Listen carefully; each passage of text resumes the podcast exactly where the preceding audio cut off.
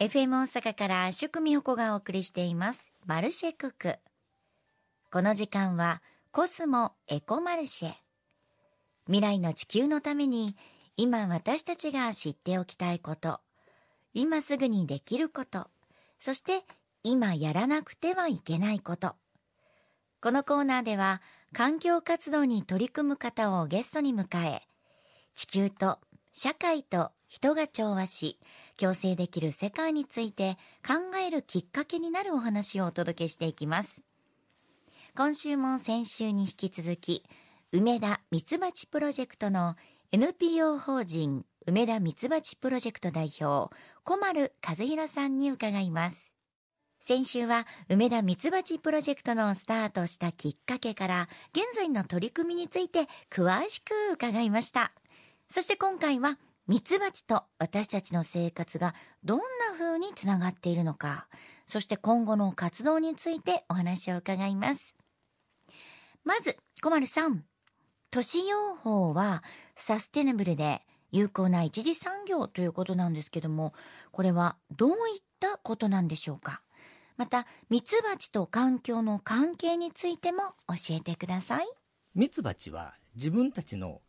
ご飯という意味で花に行って蜜を集めます。それを自分の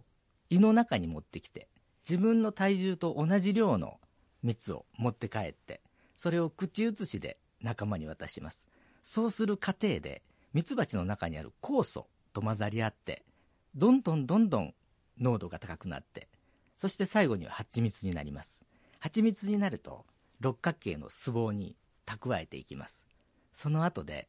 みんなで羽で仰いでどんどんどんどん水分を飛ばしてで糖度を上げて蜂蜜にします。蜂蜜になると蓋をして冬までしまっておくんですね、まあ、つまり蜂蜜を生産するすごく特殊な生き物ということですね。蜂蜜は皆さん、まあ、好きな方おられるかと思うんですけどカロリーがかなり低くてそして糖度が高い。あのすごく健康的にあの食べ物です。この蜂蜜をまず近くの方に食べていただく。地産地消ですよね。っていうことで都会の真ん中で採れた蜂蜜を都会の方が味わう。近くで食べることによってエネルギーもかからないし二酸化炭素も出さないしかつトレーサビリティがはっきりしている。しっかりと誰が作っているか分かるものが口に入れられる。そういったところですごくあの一次産業としてもサスティナブルな一次産業というふうにも考えています。ただ蜂蜜を取るっていうことはあくまでも、まあ、二次的なものとして考えているので僕たちは、まあ、この取れる蜂蜜をあくまでも副産物というふうに位置づけております、まあ、皆さんがご存知のようにミツバチの受粉によって生産される食べ物っていうのは全世界の主要生産物100種類のうちのほぼ8割と言われています。なので我々が食べている食べ物に対してミツバチが貢献しているということはもうそれ紛れもないことなんですけどもそれ以上にミツバチが近くにいることによってその周りの花々がすごく元気になりさらにまた蜜を出し種をつけ実をつけそうすることによって野鳥がやってきて野鳥がその種や実を食べそれがよその地域に行ってまた新しい種を芽吹きさせてそこで新しい花が咲く。こういったあの自然のサイクルというものがどんどん生まれてきますのでそういった意味でもミツバチがそこにいるということで周りの環境がいい循環が出来上がっていっていろんなものがあのすごく元気になってかつ花がたくさん咲いている風景って我々が、まあ、人ですよね。が暮らしている都会の中にこそ実は本当は必要であってその光景はもしかしたらスルーされるものかもしれないですけど絶対気づいてるというふうに思ってますからそこでこの周りの環境が良くなる、まあ、人の暮らしが豊かになるっていうふうにもつながっているというふうに思っているのでそこもすごくミツバチは大きな貢献をしているんではないかなというふうに考えています。かなり貢献してると思います。いいこと尽くしですね。花も元気になるって知りませんでした。まあそれにしてもミツバチはよく働きます。まずはね蜜を蓄え取ってきたものをみんなで羽で仰いで、あんな小さな羽で仰いで、水分飛ばして頑張って作ってくれてるんです。そうやって思うと、感謝して、より感謝して、蜂蜜食べないといけませんね。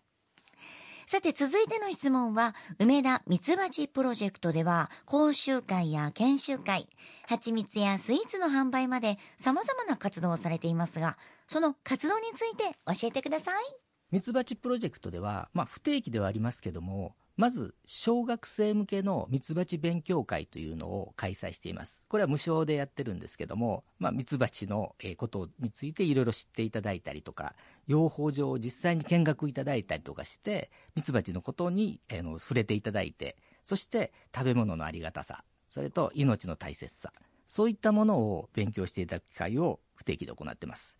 そして今度8月3日になるんですけど梅田の阪急百貨店でミツバチ勉強会開催する予定なので、こちらはホームページでまた改めて詳しくご説明が出てきます。それまた見ていただければと思いますし、お盆には、梅田の茶屋町の養蜂場で公開養蜂も予定しておりますので、ここもまたホームページをご覧いただけると、いろいろ情報が出てくると思います。あとあの、蜂蜜は副産物なんですけど、すごくあの、丁寧に手作業で育てた蜂蜜があの、取れます。その蜂蜜はぜひ皆さんにあの、味わっていただきたいので、大阪ハニーというところで蜂蜜を販売しておりますし、えー、その蜂蜜を使ったフィナンシェも作っております。こちらはフィナンシェすべてミツバチに関わるストーリーがついておりまして、旧カテゴリー45アイテム、このすべてのフィナンシェにミツバチからのメッセージが含まれておりますので、ぜひそちらを召し上がることで、ミツバチプロジェクトの応援もしていただけたらなというふうに思っております。ありがとうございました。8月3日、蜂蜜の日に開催するわけですね。あの、梅田阪急百貨店にてミツバチ勉強会されるとのことなので、ぜひお時間ある方は足を運んでみてください。そして、大阪ハニーで蜂蜜販売されてるとのことで、私いただきましたけども、あのね、甘すぎないんです。割とこうさらっとしてて、もちろん最初は生でいただき、次にヨーグルトに入れたり、お料理に入れたりしていただきましたけども、照りがいいんです。鶏焼く時とかにもね、蜂蜜入れると美味しかったです。まあその他の商品いろいろありますので、ぜひホームページも覗いてみてください。そして、ミツバチプロジェクトへの応援もよろしくお願いいたします。今週もミツバチのね、プロジェクトを開催されている梅田ミツバチプロジェクトの NPO 法人の梅田ミツバチプロジェクト代表、小丸和弘さんにお話を伺いしました。ありがとうございました。コスモエコマルシェ。先週と今週2週にわたり、梅田ミツバチプロジェクトの NPO 法人梅田ミツバチプロジェクト代表小丸和弘さんにお話を伺いました。小丸さんは説明も上手だし、本当にお話も、もう聞いててね、よりこのプロジェクトのことを分かりましたし、実は都会の真ん中、梅田で蜂蜜をね、作ってるんだよっていうのを知らなかった人も多いと思うんですよね。